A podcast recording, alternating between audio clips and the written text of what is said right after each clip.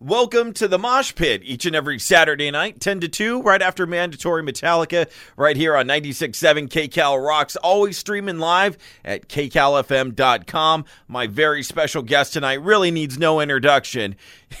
you know him as the voice and legendary shredder of Megadeth, Mr. Dave Mustaine. Hey, Dave, what's going on? I'm outdoors. We went to go see a movie, and uh, I thought it was 9 o'clock in the morning. I had no idea it was right now, so I actually uh, walked out of the movie to do this for you and for your listeners. Oh, well, thank you very much. What movie were you seeing? Yeah, you're welcome. Um, uh, I figure, you know, um, they're going to have another showing later on tonight. It was a day off for us, and even though we're pretty exhausted from not getting that day off back from Baltimore, um, we're, we're we're okay, and and you know you deserve it, and so do the fans. What movie were you seeing? I was going to go see Repo Man. That movie looks really good with Forest Whitaker.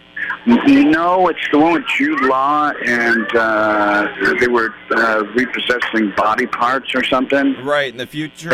Is is Forest Whitaker in it? I think he is. I'm not sure. I just know the concept of it. I saw the trailer once, and you know the alternatives were Alice in Wonderland and, and stuff like that. So we we said, no, we'll Yeah. go see this. It's it's blood and guts. Come on. Yeah, right up your alley. Yeah. Appreciate you taking the time to uh, to leave the movie and, and call in tonight. We're blowing out a bunch of tickets for the uh, Hollywood Palladium show coming up at the end of the month, the last day Yeah, of the you know that show's completely sold out, so your tickets are like Gold. chicken gold tickets. Absolutely, we're filming that DVD for uh, our collection for Rust in Peace, and and uh, I was actually just looking at new directors today, and, and so everyone that's going to be there is going to be participating in in a classic uh, offering from us. The Rust in Peace record is a record that was really revered by the fans for its uh, you know, musicality, but also its playing ability. And you know, I, when I wrote it, I had no idea this was going to happen. But it's you know, we just found out it was record of the decade for a new site, and we just watched and we actually beat out people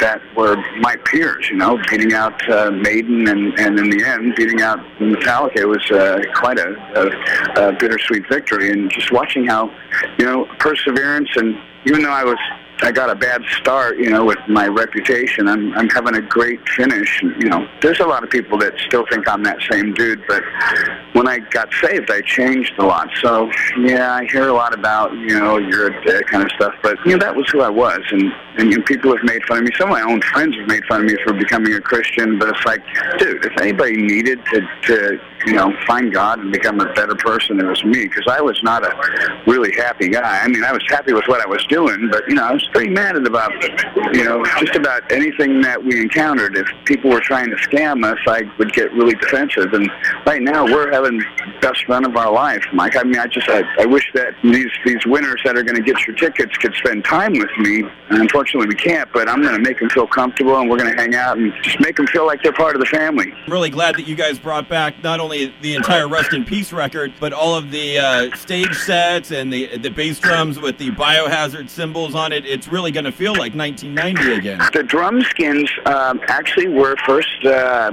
an idea that I had talked to Nick Menza about because we were trying to think of what symbols we all liked. And, you know, uh, David Ellefson went with the Fallout symbol, which is the triangles. And uh, Nick had the nuclear uh, symbol, which is the one you're talking about.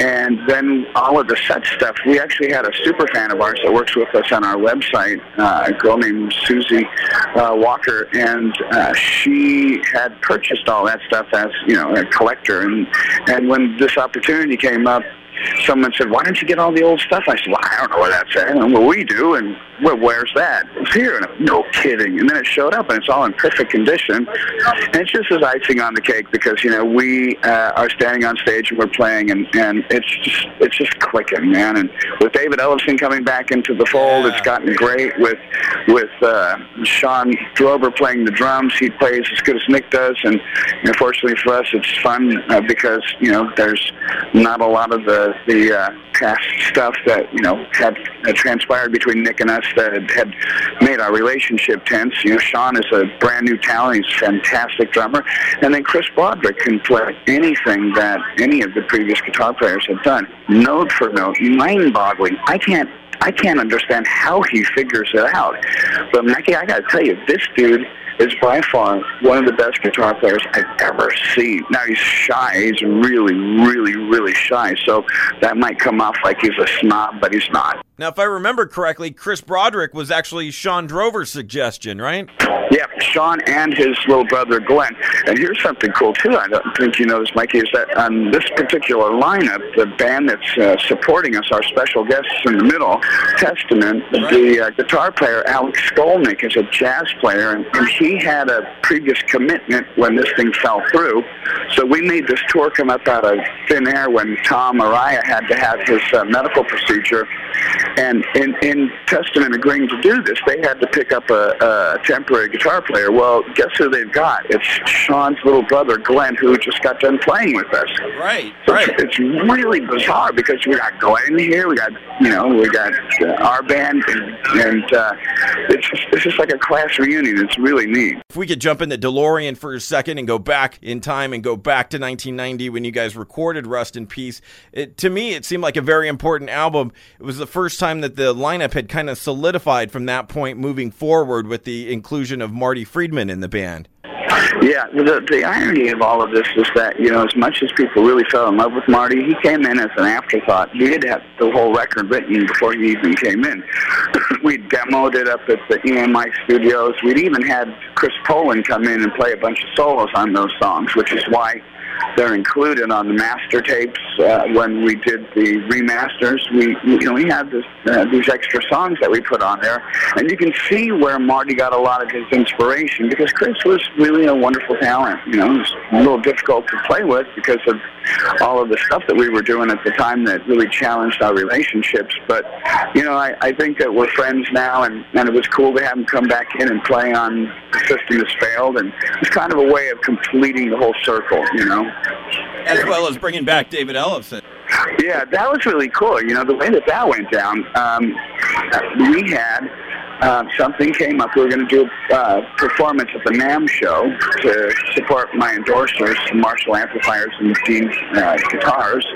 And then I said, nah, I think I'm going to change my mind. I was kind of like, you know, I wanted to, to surprise them. I wanted to go home and then come back and say, surprise, you know what? I, I, uh, I uh, really planned on doing this the whole time. I just want to let you know how much it meant to me, and I really, really wanted to surprise you. So, I mean, it worked. Everybody was stunned, and it was all of a sudden it got really, really crazy back there. But on top of that craziness was the fact that my bass player at the time believed I went home.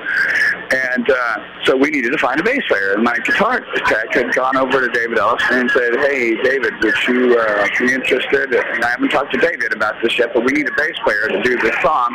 Would you be interested in playing this song? Dave said, man, you know, I would love to do that. I tell Dave I got his back. And since then, you know, we've had a lot of stuff that we've talked about, and it's it's gotten cooler and cooler and cooler with, you know, the things that he's been saying and sharing about our relationship and where we're going. You know, when we started this, we didn't know if it was going to be permanent.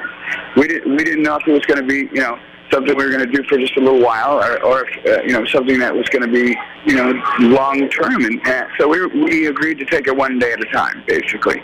And then when you know David had uh, came and played for a little while, he just realized, like we all did, that this is meant to be. And you know, Dave's a really solid guy. He's got a lot of, a lot of great things. So far, he's been able to give me some. I believe this or not, Dave's been able to give me some really, really great wisdom. The last eight years, he's just turned into a totally different guy. I mean, he's always been my ambassador, but I'm talking about maturity in a way that it's beyond my comprehension because when we left last time, we were both, you know, basically two young kids that just grew old next to each other. And now, uh, you know, getting to know him again, it's like, man, you have really turned into quite a man. And, and um, his bass playing, I told him the other day, I said, you know what? I don't know what you've been doing, man, but you're so much better than you were when we parted. Said, you have been woodshedding for eight years, haven't you? And he kind of laughed and giggled a little bit because I think in the back of our minds, when we're doing all that extra work trying to make ourselves better, we secretly want someone to notice and secretly want someone to say that, you know, we want you to, uh, to like us and to see the effort that we made and to listen how much better we've gotten. Man, he did. He really, really did.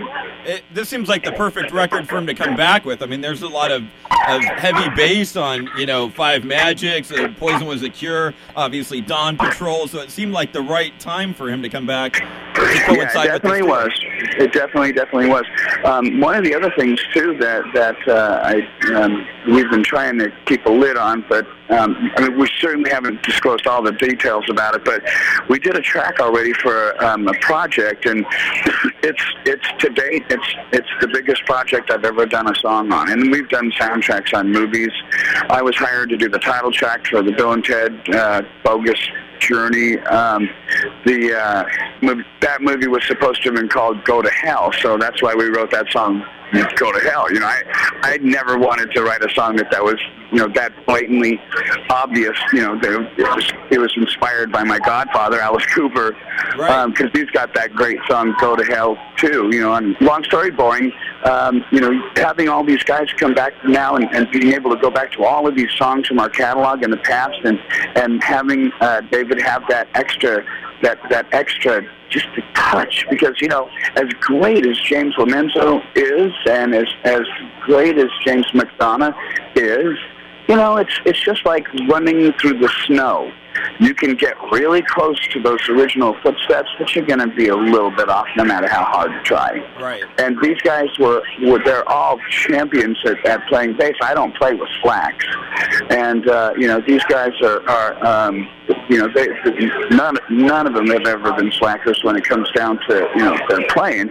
But there, there's a difference in uh, David Ellefson because you know he's cut from the same cloth I am. I met him when he was just a kid, and uh, he grew up under my wing you know, I I fought a guy for him that had uh, tried to assault him, and I took great pleasure in beating the hell out of him. And and you know, I've always been there as a big brother for him now that you're celebrating Rust in Peace, Dave, and doing the 20th anniversary, I don't want to get too far ahead here, but any chance of maybe doing a Countdown to Extinction tour in a couple years? Uh, well, if those guys have their way, we would be doing an anniversary tour every year for every record. And I told them, I said, you know what, we can't do this. Right now, this is totally taking the wind out of the sails of Endgame, which is one of our best records in years and years and years. Definitely. You know, the, the record company is completely pulled off promoting it. Uh, we've got a new single out right now, nobody really knows about it. You know, we've got a new video that's coming out, nobody really knows about it. Everybody's talking about the Rust in Peace thing. And, and you know, that's great and and I'm really stoked that we have this kind of attention and popularity because it means the world to me right now. But the the other thing too, it's like you know we have to make a sacrifice, and and um, you know, unfortunately, it was something that I I uh, did not want to sacrifice. We could go out and do a Peace Sells reunion, which is coming up for the 30 year anniversary for that. I guess the 25th just went by, and you know, we could do the 30th of Killings coming soon, and, and you know, the 20th is going to be coming up for Countdown in, in two years, like you say. And I mean, we've got all these great opportunities in, in, in a very smart mouth way. You know, I got problems in areas that most people don't even have areas. so the I guess the American Carnage tour, which we'll get to see again at the end of summer, that's going to be more about the end game and touring for Endgame. Yes, that will, but uh, you know that's not until August. Right. And then the whole thing, the, the other thing too, brothers, that you know, we've had to deal with people all around uh, the world saying, "Bring Rust in Peace here." And it's like, no, it's a one-month tour. You know, it was just for this particular part of the tour. It was for this this leg. You know, the anniversary was one day actually. Right. You know, us agreeing to do it for the whole month is, you know, it's a little considerably more than you know what we set out to do. Well, I guess if you don't get to check out the tour, you get to check out the DVD whenever that comes out. One thing that the DVD is not going to be able to give us is is that that electricity that you get when you're there, and that's why I encourage all of the listeners to be paying close attention to your show. So when they get a chance to get those tickets, they can come and be part of this historical opportunity and to, to hear this record.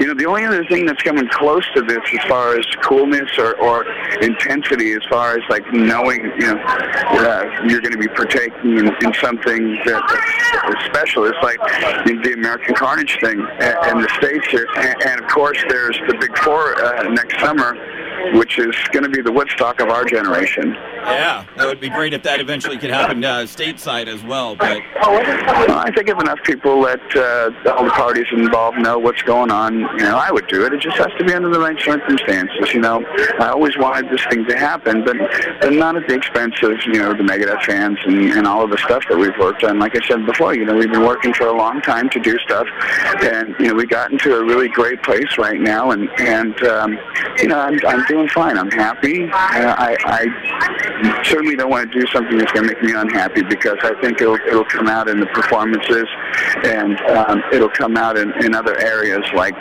you know just the interviews and stuff. Uh, I'm pretty sure you can tell I'm I'm pretty happy right now. I'm probably the most content I've been in my entire career. Yeah, definitely. I got, I got my best friend back. We're playing. We're playing really well. I, I'm playing with what I believe is the best guitar player I've ever played with. Shawn Drover is uh, one of my best friends, and and uh, everything's just clicking, just clicking away, man. It's just, just everything is just perfect. The happiness is definitely shining through. You know, one thing I wanted to bring up, but not too much, because I don't want to take listeners away from my show, is Megadeth Radio, which seems to be a real labor of love for you. It's really coming through how much you enjoy doing it. Oh yeah, yeah, that's cool too. And and we've been um, trying to do some interviews with some of the other bands that are out here right now too. And and you know, uh, all, kidding aside, I'm not going to take anybody away from you. You're so much more of a professional than I am.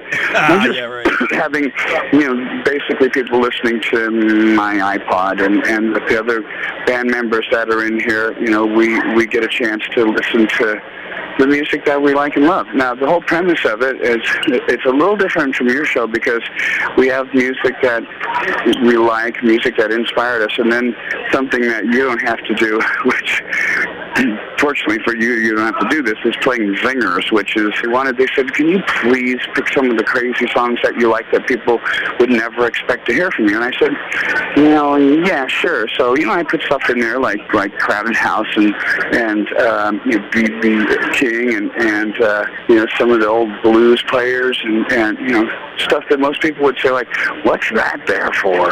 Chuck you know, Berry, it's, it's just the zingers and stuff. And, and I can certainly learn a lot from you guys. And, and, you know, although I don't have that radio voice, I certainly have tons of stories to tell. So I'm really honored that you even took the time to let me speak on your show. And then, you know, with the listeners telling me what's going on, you know, I'm, like I said, trying to be more professional. Like you guys, just, you know, we, we hear somebody that doesn't like something enough, you know, we're going to make an adjustment. Now, if they just say, oh, that song sucks, it's like, okay, that's fine. But if a whole bunch of people say, you know, why is that song on there? One time there was a blooper that had happened. We had a Keith Sweat song that had gotten put on the air.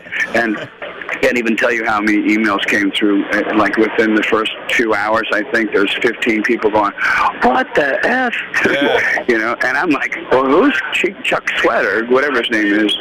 Keith Sweat. So, um, yeah, Keith Sweat. So, anyway, that was his name. So, anyways, I'm going to run in and watch people blow each other up now. So, if you don't mind, I'm going to excuse myself. Thank you so much for uh, talking to me, and, and uh, we will be there to, to kick some some ass. And like I said, we'll take great care of your winners, and and uh, I'd love to have a beer with you after the show if you're uh, going to be able to come down. yeah, definitely. I'll be I'll be around, Dave, for sure. And if not, you know, if you're a coffee guy, we can do that too. We've got some pretty good coffee. Yeah, no, I had the Dave Mustaine coffee at home. You know what? That's actually being discontinued. Uh, It Yeah. was just for it was just for a little while for charity, and it served its purpose. So we're going to move on with that. Well, I'm still going to be very, very much involved in charity because I know that you know this is all a gift. But uh, yeah, enjoy it while you can because it's over. Yeah, no, I'm I'm savoring that bag. I don't think I'm ever going to brew it. I think I'm just going to hang on to it as the collector. All right, All right. Well, thank you, Dave, for your time. you got it, brother.